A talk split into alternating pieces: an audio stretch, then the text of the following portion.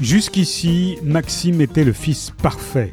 Aîné brillant, garçon sportif, à 20 ans, il s'apprête à quitter le foyer toulonnais pour intégrer Polytechnique quand sa cadette Lisa enchaîne les colorations capillaires, les piercings et les affronts au point de décourager sa mère.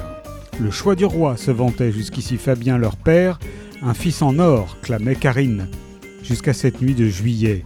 Le 8 au petit matin, Maxime réveille sa mère, il sent l'alcool, sa chemise est pleine de sang, il vient de renverser une fille en rentrant d'une soirée.